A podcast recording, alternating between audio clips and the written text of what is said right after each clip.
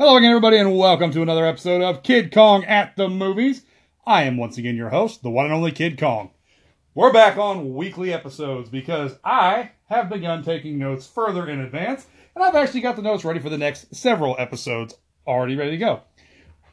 Last week, we finally finished off Bluthmas talking about Anastasia. It was a bit of a shorter episode, all things considered, and honestly, I kind of knew that it was going to be because while there's always information you can find about these kinds of things, I'm not a historical podcast, so there's only so much information that I personally have about the actual Romanovs and everything to give you without getting too off topic on the movie itself.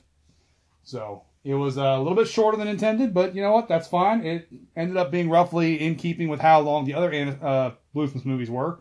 The only difference, of course, being I had more to talk about with these Bluthmas movies. Whereas this time, I had the movie as well as the background. This week, we're going to be talking about one of the very few Michael Bay movies I actually enjoy, unironically.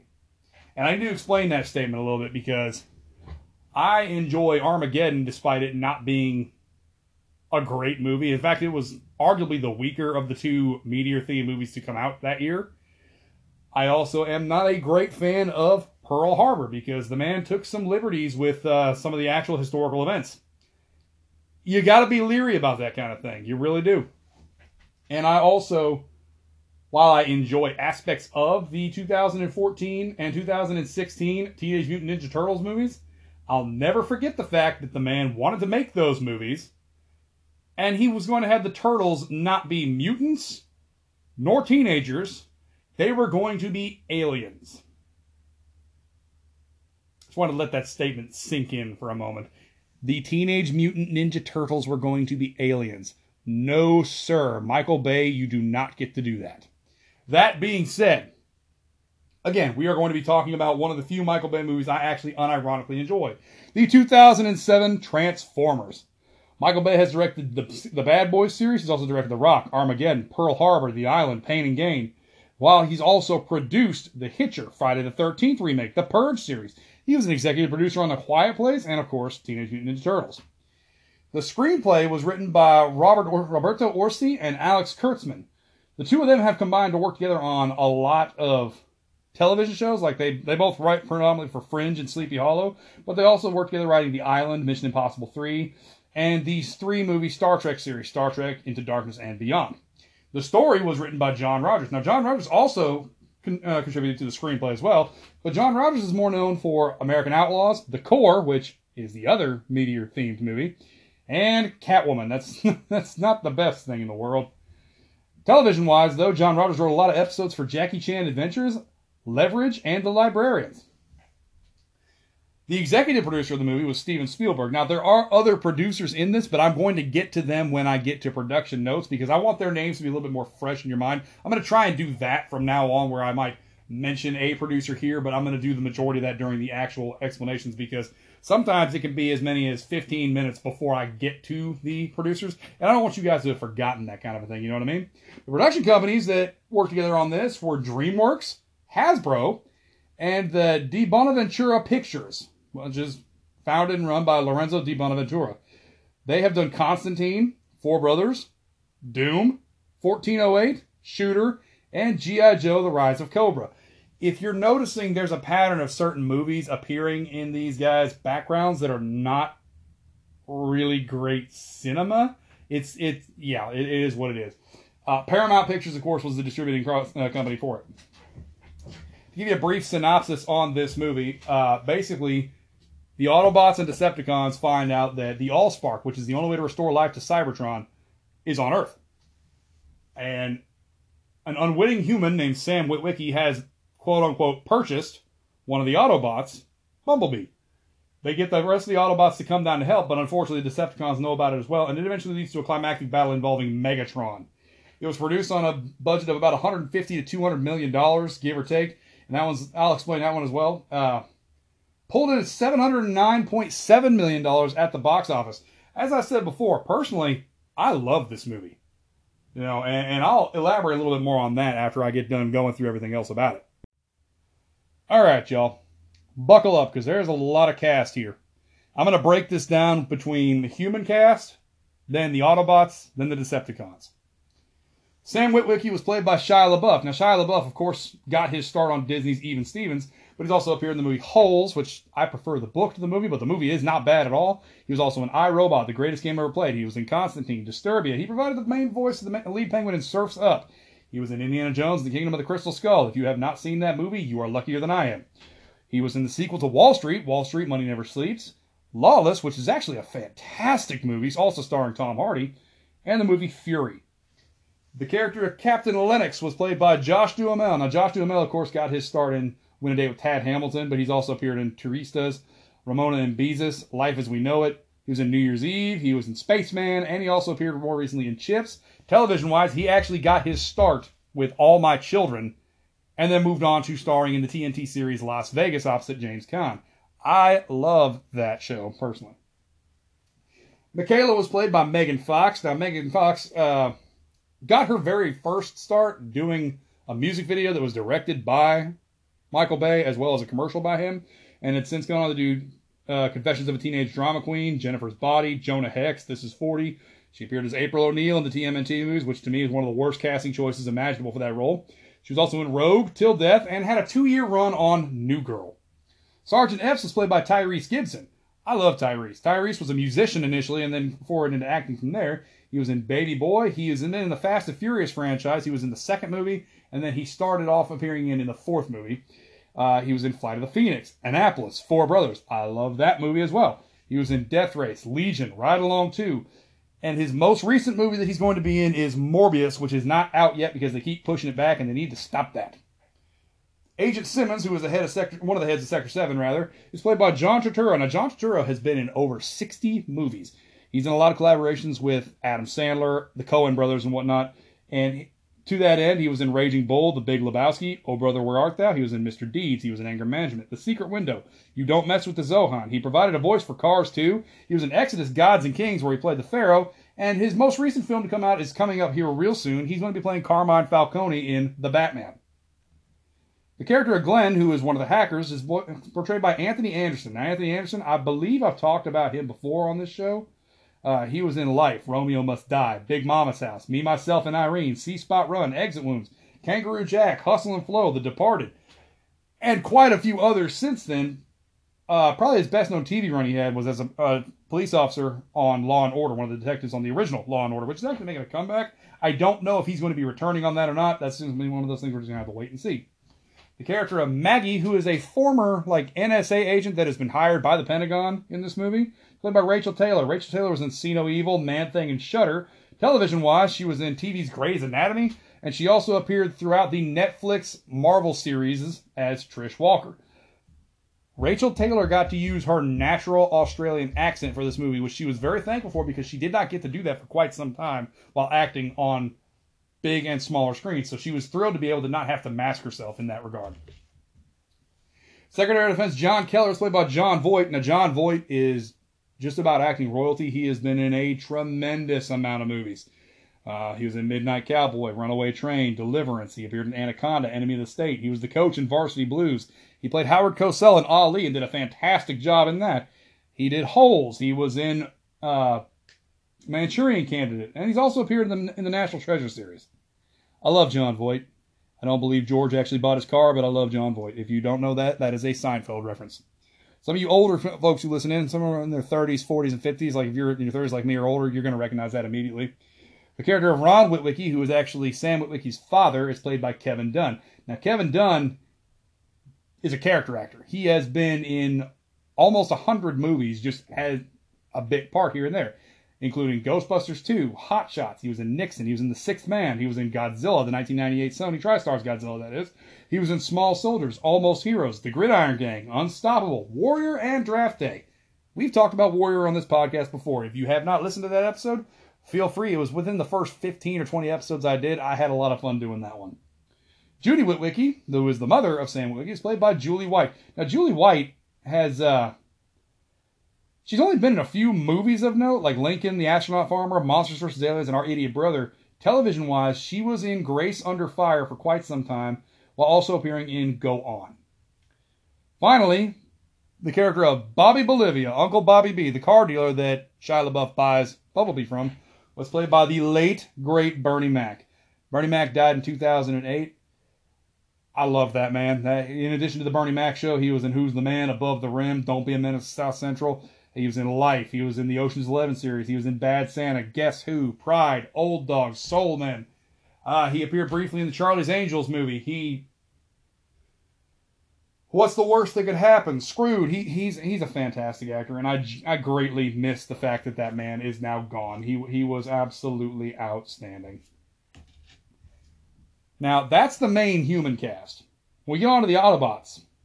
The character of Optimus Prime was voiced by Peter Cullen. Now Peter Cullen, film wise, provided the vocal effects for King Kong in the 1976 King Kong film. He provided vocal effects in Gremlins. He was a voice in the movie Gallavants, which is the movie I'll talk about at some point on my retrospective review. Uh, he provided the vocal effects and the voice for the Predator in the movie Predator when he finally speaks to Arnold Schwarzenegger. He was always, in almost every single media you can find Transformers, he has voiced Optimus Prime. He's also voiced Eeyore for the past 30 years character of Bumblebee was uh, portrayed by, voiced by Mark Ryan. He has two lines in the entire movie, but he is a, an actor and voice actor, and he was goofing off in one of the sound booths, and they're like, you know what? We like how your voice sounds. We'll go ahead and use you for this. Uh, he provided the, the, voice of him in, he was in Charlie's Angels, rather. He was in for The Prestige, Jazz, uh, te- television's Black Sails, and he actually got to voice Bumblebee a little bit more in, fir- in the, the in, sorry, that is the last night I am thinking of. He was in the movie First Knight. The character Jazz was played by Darius McCrary. Now, Darius McCrary, of course, is best known without any kind of a question as Eddie Winslow in Family Matters, the old television show that had Steve Urkel on it. Film wise, though, he has been in other things. He's been in Kingdom Come, he's been in Saw 6, and he's also been in a number of, pro- of uh, theatrical productions as well. The Autobot Ratchet was voiced by Robert Foxworth. Now, Robert Foxworth was in a long list of things, which include the Mod Squad, the 1973 Frankenstein as Dr. Frankenstein, he was in Airport 77, and he also had a recurring role on Law & Order SVU for about five years. I say he had a recurring role for about five years. It wasn't like he was in almost every other episode or anything like that. It was like a couple of times a season, pretty much. The Autobot Ironhide was voiced by Jess Harnell. Now, Jess Harnell also voiced Barricade, who was a Decepticon. There's a lot of things that Jess Harnell has provided little voices here and there for. The only thing that you're immediately going to recognize him in, he was Wakko the Animaniacs. Now that we get just to the Decepticons alone, Megatron was voiced by Hugo Weaving, and I'm going to explain that one in a little bit as well. Uh, Hugo Weaving, of course, has been in a long list of things. He was in Babe, The Matrix, Lord of the Rings, The Hobbit, V for Vendetta, Wolfman. He was in, he was the original Red Skull in the MCU in the first Captain America movie. I've had discussions with my friend Ian about this it seems that some of the best work that Hugo Weaving has gotten to do in his career is when you don't get to see his face. Red Skull, V for Vendetta, the voice he did in Babe, like it's it's it's unfortunate. The Decepticon Frenzy was played by Reno Wilson. Now Reno Wilson has been a couple of different things. He was in Sergeant Bilko. He played one of the poachers in Mighty Joe Young, and he was also in the Crank series. However, if you are any kind of sitcom watcher, you will recognize him. He was in Mike and Molly he was in 127 episodes of Mike and Molly. Finally, the voice of Starscream was Charlie Adler. Now, Charlie Adler provided a lot of voices on the original animated Transformers series, the G1 series, most notably Silverbolt. In addition to that, however, he provided the voice for Buster Bunny in Tiny Toons. He voiced both Ed and Bev Bighead in Rocko's Modern Life, as well as the character of Ickis on Ah Real Monsters, and in the one episode you see Ickis in an episode of The Rugrats. He provided voices on Two Stupid Dogs and many, many, many more.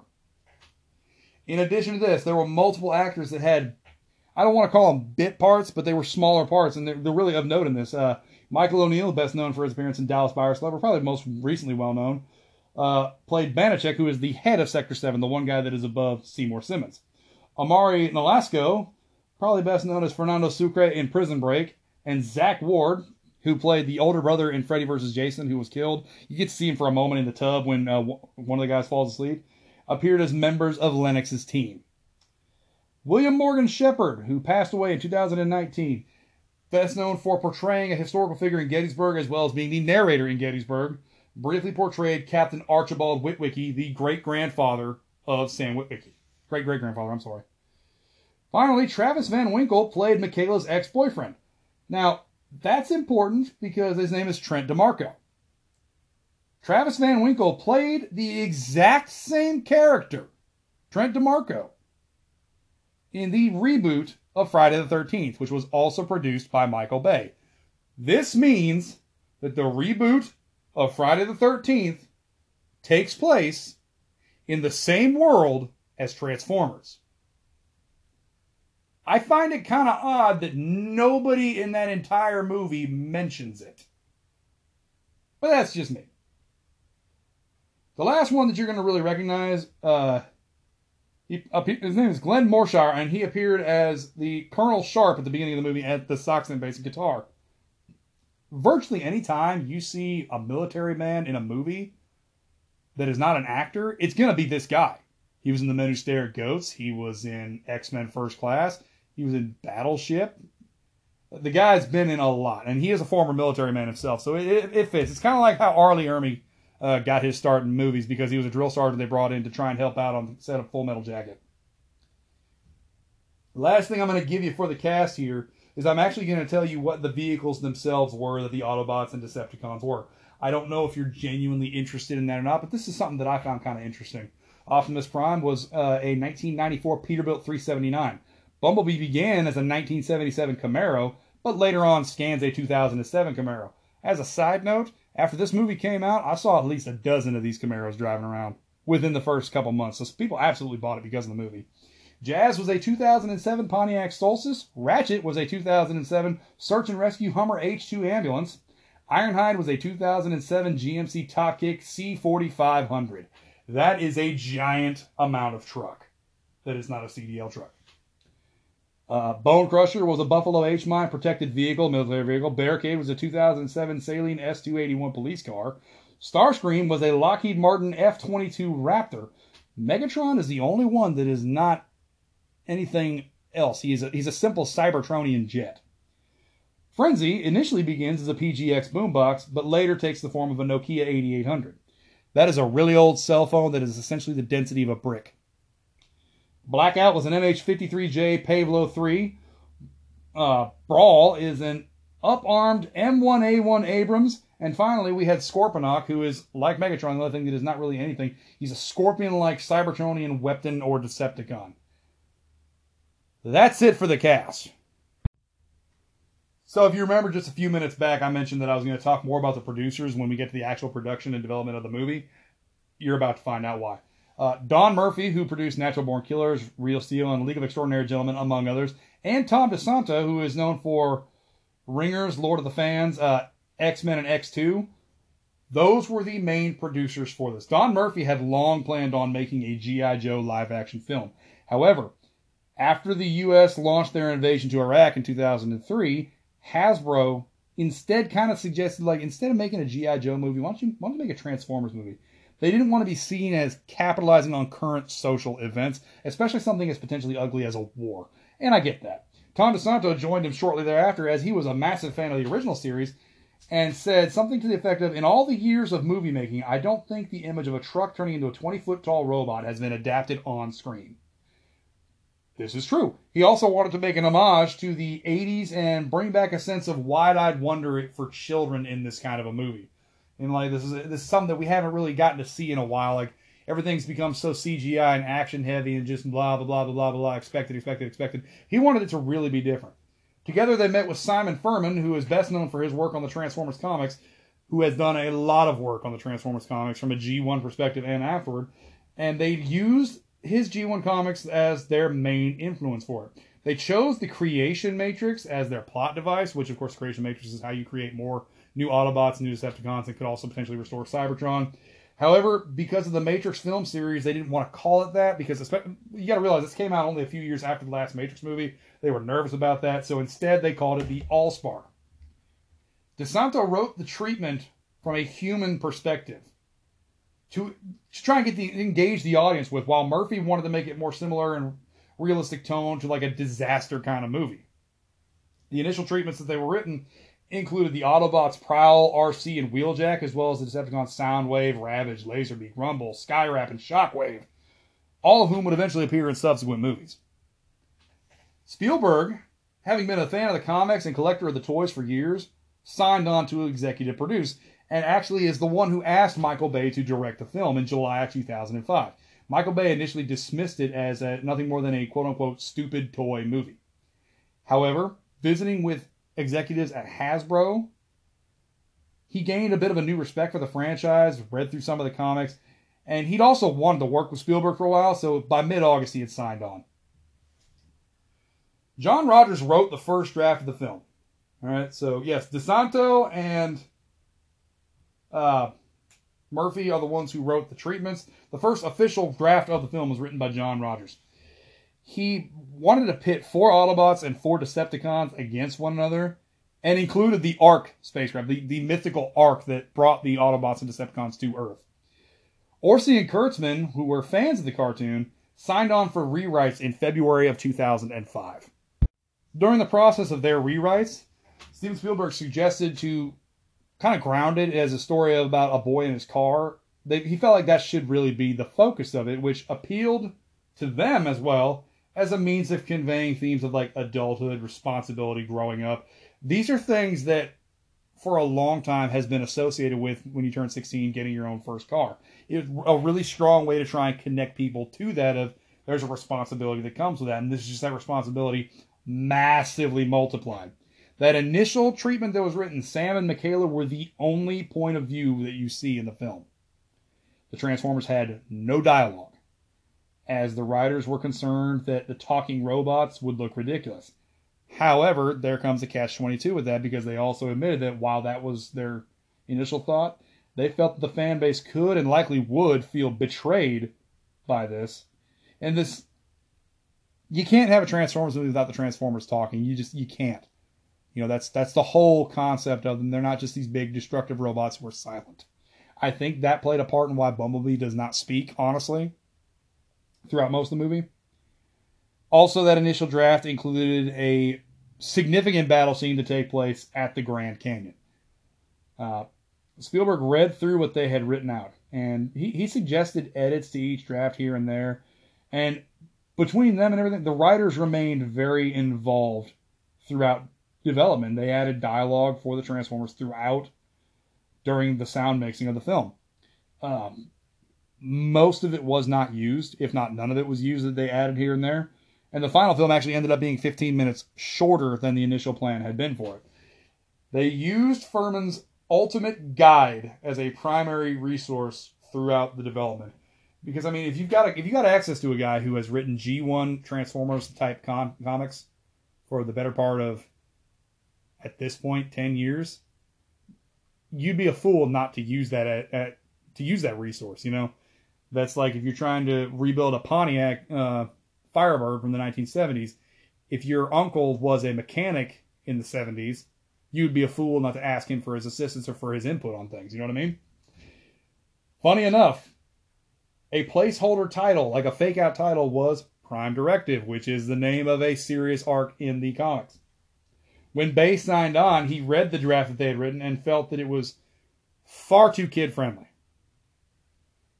He increased the presence and role of the military throughout the film, and they decided to use G.I. Joe characters as bases for the military characters they were using, while being very careful not to overtly homage or reference them, to try not to mix both brands together. G.I. Joe and Transformers have crossed over in the past, but at this juncture, it probably was for the best to not do so, and I, I agree with that. That all being said, Orci and Kurtzman really didn't want the film to feel like it was quote unquote recruitment bait for the military. There's a lot of movies that get made that people watch and they're like, oh man, I want to join the military for that, and I want to do this and I want to do that. Because of that, they wrote that the military was to believe that nations like Iran and Iraq were behind the attack, as well as making the majority of the Decepticons military vehicles. I guess that's one way to try and prevent your thing from being used as military bait. I, as a funny note on this one, Michael Bay based the struggle to get a hold of the Pentagon that you see Lennox and his crew having while dealing with Scorponok like they're they're struggling to get a whole get through the Pentagon because they have a really unhelpful operator trying to walk them through everything. Like, do you want this? Do you want this? Sir, help. That is not going to help anybody at all. He based that on a real story that a soldier had told him that had happened to him while he was trying to get through to someone. This soldier had told him about that while working on another film. He thought that was perfect and it's a good idea. They they needed to put a certain amount of levity in the film, and that's a perfect little levitous moment to let you know, like, yes, this is serious and people are getting hurt, but it's still it's an it's something to enjoy. You know what I mean?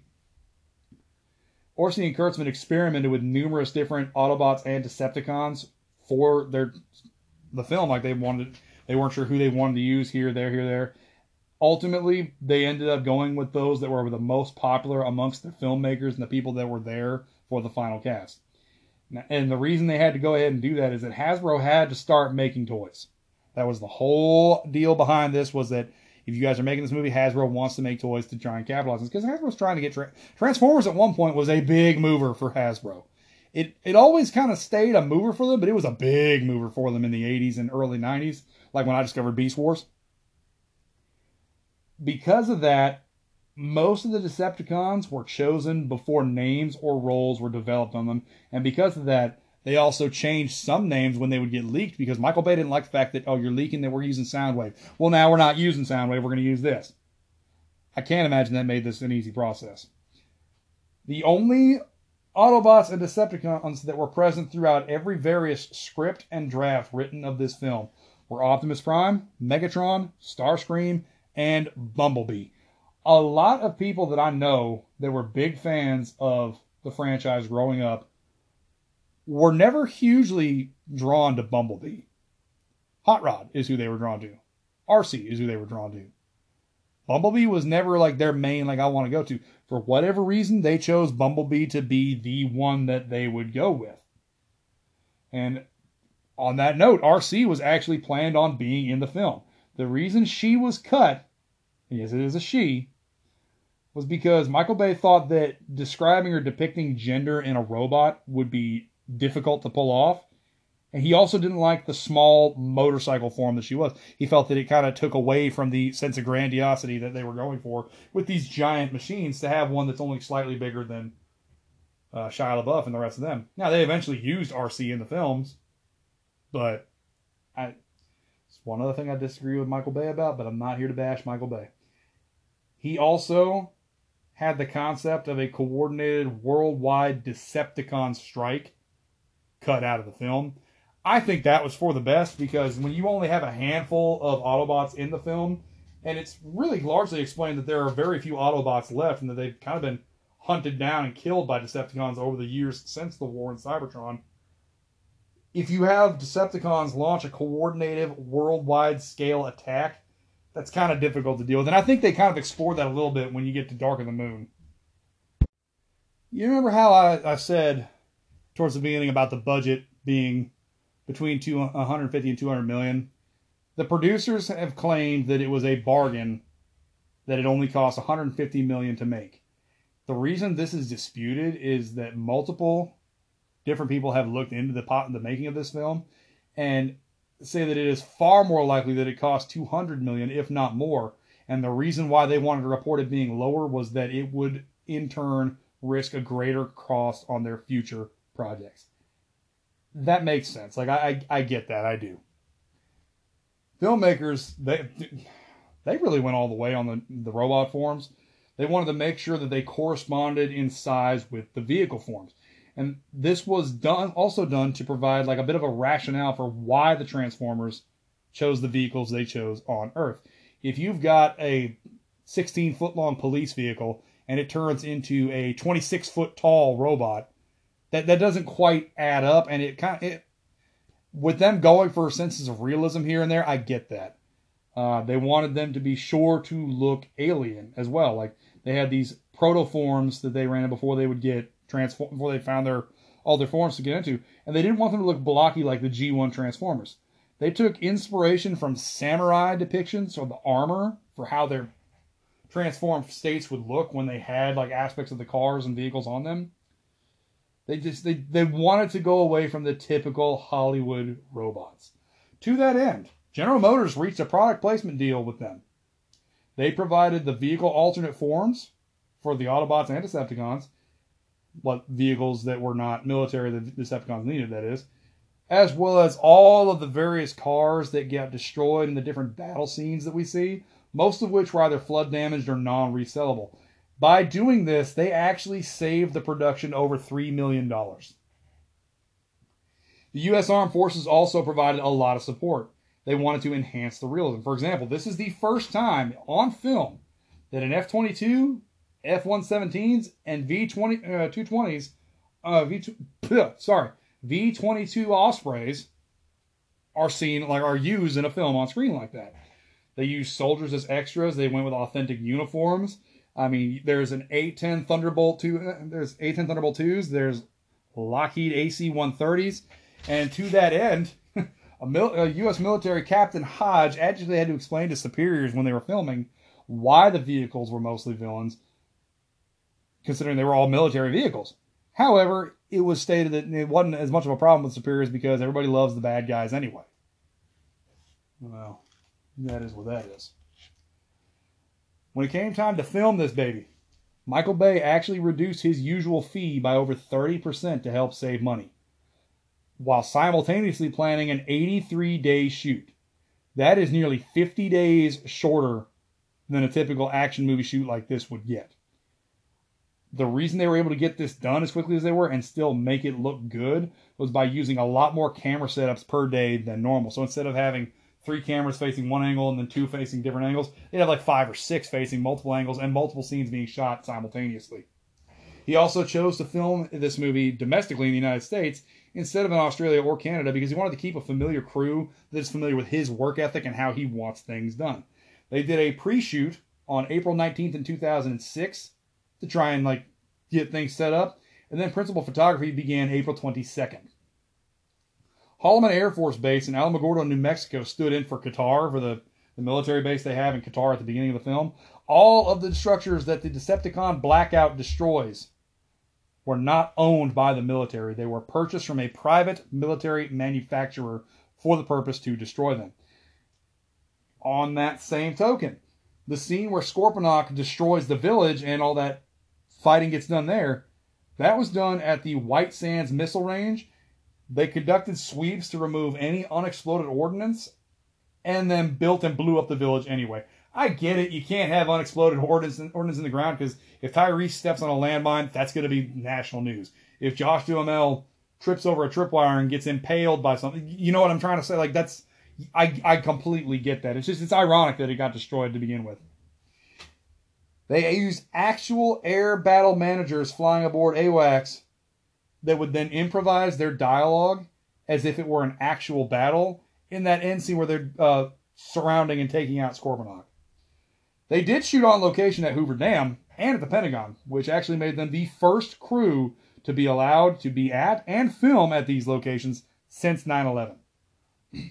They did the Hoover Dam external shots before the arrival of the tourists at about 10 a.m. and then moved inside for the remainder of the day. The Hughes Aircraft Building in Playa Vista, California, was used to house the hangar where Megatron is imprisoned, imprisoned which is inside of Hoover Dam, technically. They took six weekends to film in Los Angeles for the climactic final battle. Some elements of this they shot at Universal Studios backlot in Los Angeles, while also using Detroit's Central Station in Michigan, their, their central their, their train station.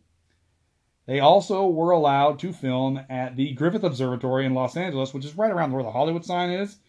The Griffith Observatory had been closed for renovation since 2002. It would not reopen until November of 2006, nearly one month after filming wrapped on October 4th.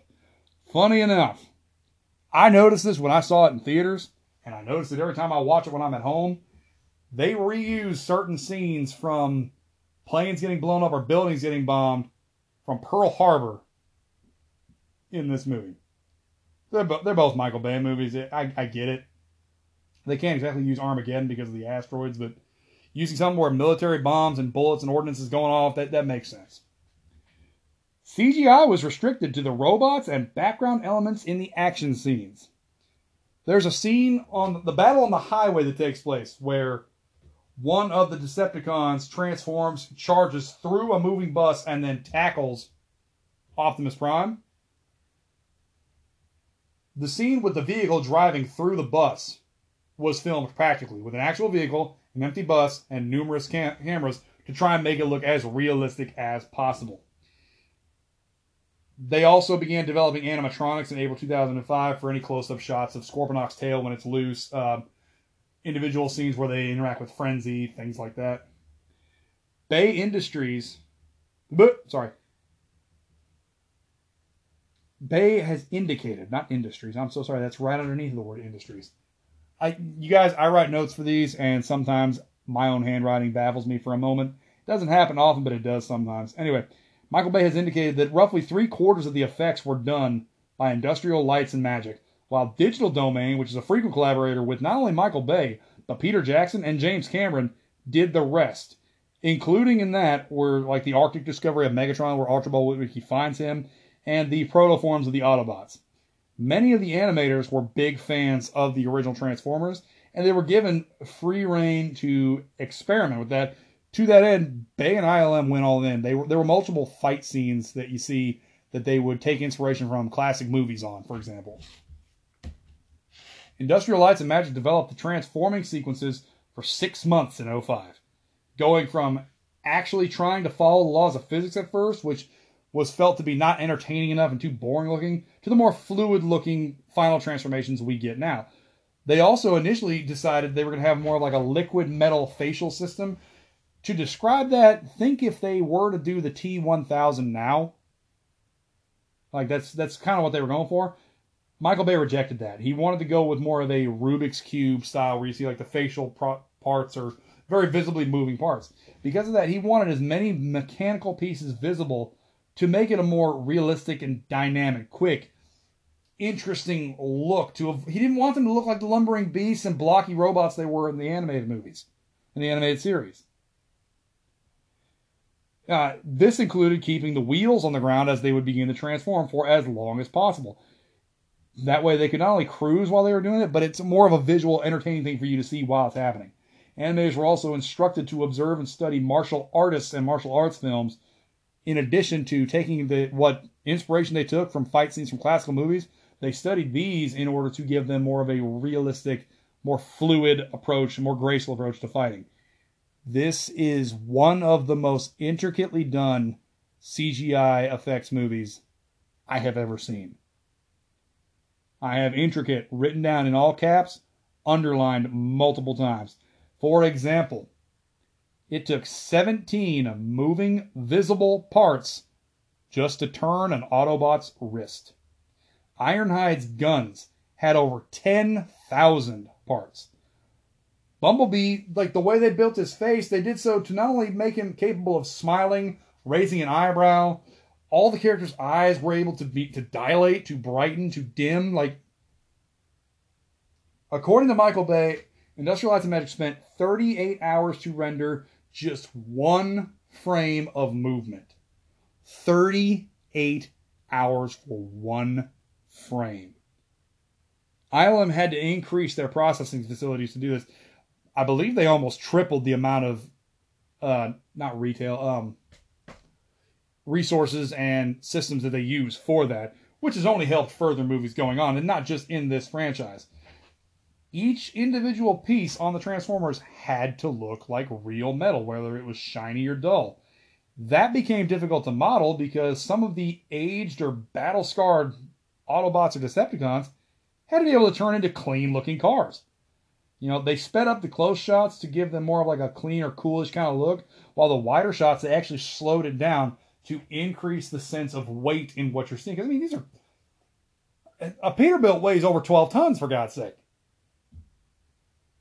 Photographs were taken of each and every set for reference on this for the lighting purposes.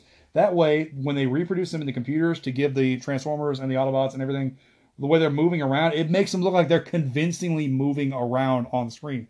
Like this is one of those movies where it, they they look as realistic as you would expect them to look.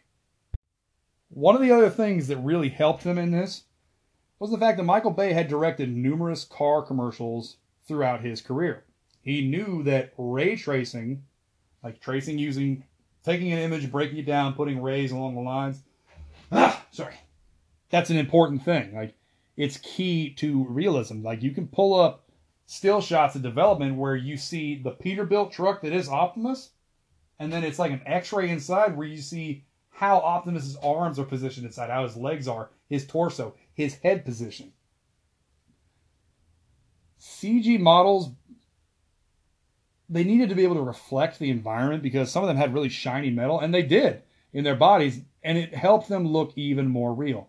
To that end, dozens upon dozens of simulations were programmed into the robot systems for each and individual robot so that they had a base to work from and it gave the animators the ability to focus on areas of animation for convincing performance. If you've already got like let's say you have your robot, you have it programmed into how it's going to look if it stands up, if it crouches over, if it does a tuck and roll, if it spins, if it throws a punch, if it throws a kick. You can then take that rest of that energy that you would normally put towards animating that and add aspects of like armor opening up, then pulling out a gun as they're rolling, facial expressions changing, mouths moving if they're talking, things like that.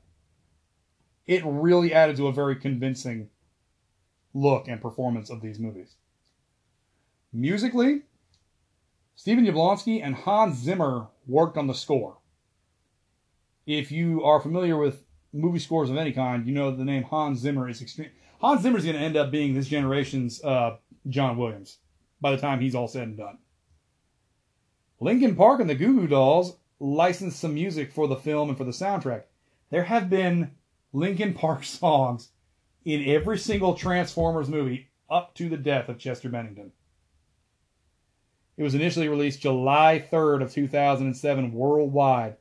There were some smaller premieres in the weeks before in Los Angeles and in Rhode Island. The one in Rhode Island is important because people were allowed to watch the movie quote unquote for free by buying a $75 donation towards charities and whatnot, which that's actually a brilliant thing to do because it tricks people into thinking that they're paying for something else while getting something in exchange. But they're really, I don't mean tricks in the bad sense, I promise on that. From a marketing perspective, Hasbro made toys for two months in late 05 and early 06. They did not release them until May 1st of 2007. They included multiple characters that were not in the film. Certain parts of these Autobots would automatically move when you would go to undo them from their vehicle forms to try and make it be like a quicker transformation. In addition to Hasbro making the toys, they made deals with over 200 companies for commercials. These range from General Motors, Panasonic, Burger King, Pepsi. They sold props on eBay. They did a massive viral marketing campaign that included a viral like online game, one of the earlier viral online games you could play that also featured a cameo appearance from Bumblebee. They made over $480 million off the merchandise for this film alone in 2007. That merchandise, in addition to all the toys, included tie in comics, books, and a video game. I actually owned the video game. I enjoyed it until you get to the Hoover Dam, and then there's like an impossible dam mission in this dam. You have to try and get to Megatron before Frenzy does to restore him with the to get to the Allspark, and you just it's it's difficult to do. Like he moves because he's so small, he can move a lot quicker through little areas, and you're forced to drive around things. You can transform, but you can only go through certain things when you transform because the environments aren't fully. I'm getting off track here. I enjoyed the game. Let's just leave it at that. Box office wise, this movie had the highest per screen per theater gross in North America in 2007. Preview sales hit 8 million alone. The opening day itself had made 27.8 million dollars. That set a record that stood until the Amazing Spider-Man. That's the Andrew Garfield Amazing Spider-Man. He's one of the best Spider-Man, but I'm not getting into that right now. Broke it in 2012. It also broke the record for spot, for the July 4th re, uh, rec- uh, record for a release that had previously been held by Spider-Man 2. That's the Tobey Maguire Spider-Man movie. So it beat Tobey, but could not beat Andrew Garfield. Hmm. It opened in over 4,000 theaters in North America, grossing $70 million its opening weekend and 155.4 million its opening week. This made it the number one film and the biggest opening week for a non sequel at this time. It made more than 50% more than what Paramount had expected it to do. And Paramount believes a lot of this and attributes a lot of this to kid friendly word of mouth. When I say kid friendly, I mean people saying, Did you take your kids to see the new Transformers movie? Oh, I don't know if they're going to like that. Oh, no, it's perfectly friendly for the kids. Like, there's none of the deaths are as bad as you think. Like, it's fine. It's, it's, it's fine. Made over 319.2 million in the US and Canada overall, which made it the third highest in the markets that year behind Spider Man 3 and Shrek the Third. All told, 46,402,100 tickets were sold in North America. Three of those were mine. It was released in 10 different international markets on June, on June 28, 2007, before its worldwide release. It made 29.5 million in that first weekend, 5.2 million in Malaysia, which actually caused it to be the most successful film in that country's history. China got it on July 8th, and it was only behind Titanic at that time with $37.3 million at its box office. That record has since long since been broken by the Avengers movies and whatnot. So that is what that is. Worldwide, it was the highest grossing non sequel in 2007, bringing in $709.7 million. This is Michael Bay's fourth highest grossing film to date. It was initially his highest grossing film to date. It was passed by sequels of this movie. The only Michael Bay movies that have made more money than Transformers are other Transformers movies. It was the fifth highest grossing of the year in total, behind Pirates of the Caribbean at World's End, Harry Potter and the Order of the Phoenix, and of course Spider Man 3 and Shrek the Third. The visual effects and the sound were heavily, heavily praised. Near universally praised, as a matter of fact. The human stories were a little criticized, and it brought a lot of new fans into the fold and revitalized interest in Transformers as a whole. Not only did it do that, it revived interest in making live action films of Voltron and Robotech, and I'm holding out hope for Voltron. The only thing that's going to irritate me is when eventually that happens, there's going to be some people going, oh, they're just doing what Power Rangers did. Well, no, no, they're not. Many people actually in the military, believe it or not, were very thankful for this movie because they felt that some of the scenes involving the military actually helped them get their children to understand what their job was, where they were going, who they were dealing with. Obviously, they're not actually dealing with giant alien robot life forms, but that's not the point there. The point is that they were able to use it to help themselves out. At the 80th Academy Awards, it was nominated for the Oscar for Best Sound Editing, Best Sound Mixing, and Best Visual Effects. It lost the sound editing and sound mixing to the Bourne Ultimatum and lost the visual effects to the Golden Compass.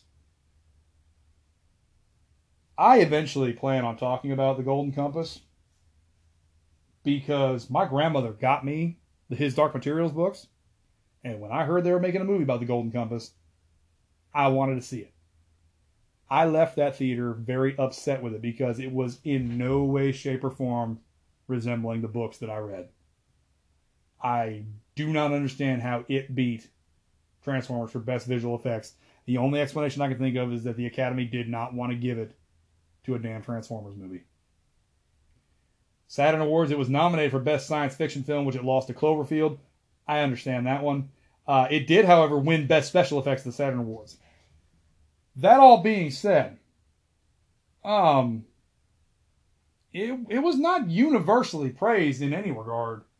Like, yes, the sound and the visual effects were heavily praised. Initial fans, like original fans, were kind of torn over the redesigns of the characters, the voices that they're, and this is something that I've heard repeatedly seeing other movies in the theaters. Like, for example, Revenge of the Fallen the second movie.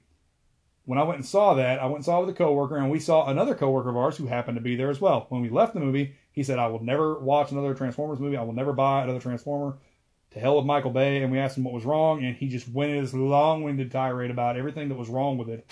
The only thing that I felt was wrong with it was, well, I mean, I felt a lot of things were wrong with uh, Revenge of the Fallen, but the main thing I felt that was wrong with Revenge of the Fallen was the fact that at one point Devastator is taking apart the pyramid to recreate that that beam to bring Cybertron, while his parts are separate and fighting Autobots in the village. We're not talking about the wrecking ball scrotum thing that they gave it because that, that just irrationally angers me. That all being said, the fans were very pleased that Peter Cullen came back as Optimus Prime. Peter Cullen himself said that returning to voice Optimus Prime, because this was the first time he had voiced Optimus Prime in a very long time, felt like putting on a very old, very comfortable pair of shoes that he had forgot that he had had. The original voice for Megatron is Frank Welker. Frank Welker, you know, he provides vocal effects for pretty much any animal or beast that you see in in movies or animated movies or cartoons. I talked about that in Anastasia about him providing vocal effects for the dog Pooka. Um, he also, to me, one of the more famous ones he did was he was the vocal effects for Bronx in Gargoyles. Michael Bay thought that his voice was not menacing and threatening enough to fit the tone of the movie, and that's why he did not want him to voice Megatron, and that's why they went with Hugo Weaving. I disagree with that statement because when you get to Age of Extinction, where Galvatron finally shows up, and it's clearly Megatron, but he's been reborn as Galvatron. When Prime stabs him through where his spark should be and it doesn't hurt him, he says, You have no soul. The way that he goes back and says, That is why I have no fear. The very visceral, threatening way he says that conveys the menace and the danger of the character. So I honestly, I completely disagree with what Michael Bay did with that. One of the other funny things is that Howard Stern was apparently initially offered Frenzy and actually considered it. His agent is the one who talked him out of it. I mean, it's probably best for some people that he didn't get it because me personally, I would not have been able to hear Frenzy talk without saying, "Oh, Baba Booey." it uh launched its own cinematic universe. We have gotten four direct sequels. The first three did very well at the box office despite negative reviews. The fifth film was considered a financial failure, comparatively speaking. Bumblebee came out in 2018 and was extremely well received, and in fact, a lot of people have rated it as the best movie out of the series. I saw Bumblebee. I stayed home sick from work one day, and I was on Hulu, and I'm like, yeah, why not? And I watched it. I really enjoyed it. I I don't look at it the same way as I look at Transformers because it's like I, I hate I hate I hate to use the word origin story, but that's kind of what it is. Revenge of the Fallen, the first sequel, came out June 24, 2009. Its budget was between two and 210 million dollars, whereas the box office pulled 836.3 million in. Dark of the Moon, the third movie, followed on June 29th of 2011. Its budget was only 195 million, while pulling in 1.124 billion dollars at the box office. Age of Extinction, which is my personally second favorite movie out of the whole bunch, came out June 27th, 2014. Its budget was 210 million and it pulled in 1.104 billion dollars at the box office. While The Last Knight, which came out June 21st, 2017, the budget on this movie is ranged between 217 and 260 million dollars. The box office it pulled in was only 605.4 million. While that is a financial success compared to its budget, it is considered a financial failure because it was the lowest grossing out of the straight up Transformers movies. That being said, Bumblebee came out December 21st of 2018. Its budget was 102 to 135 million and it pulled in 468 million at the box office.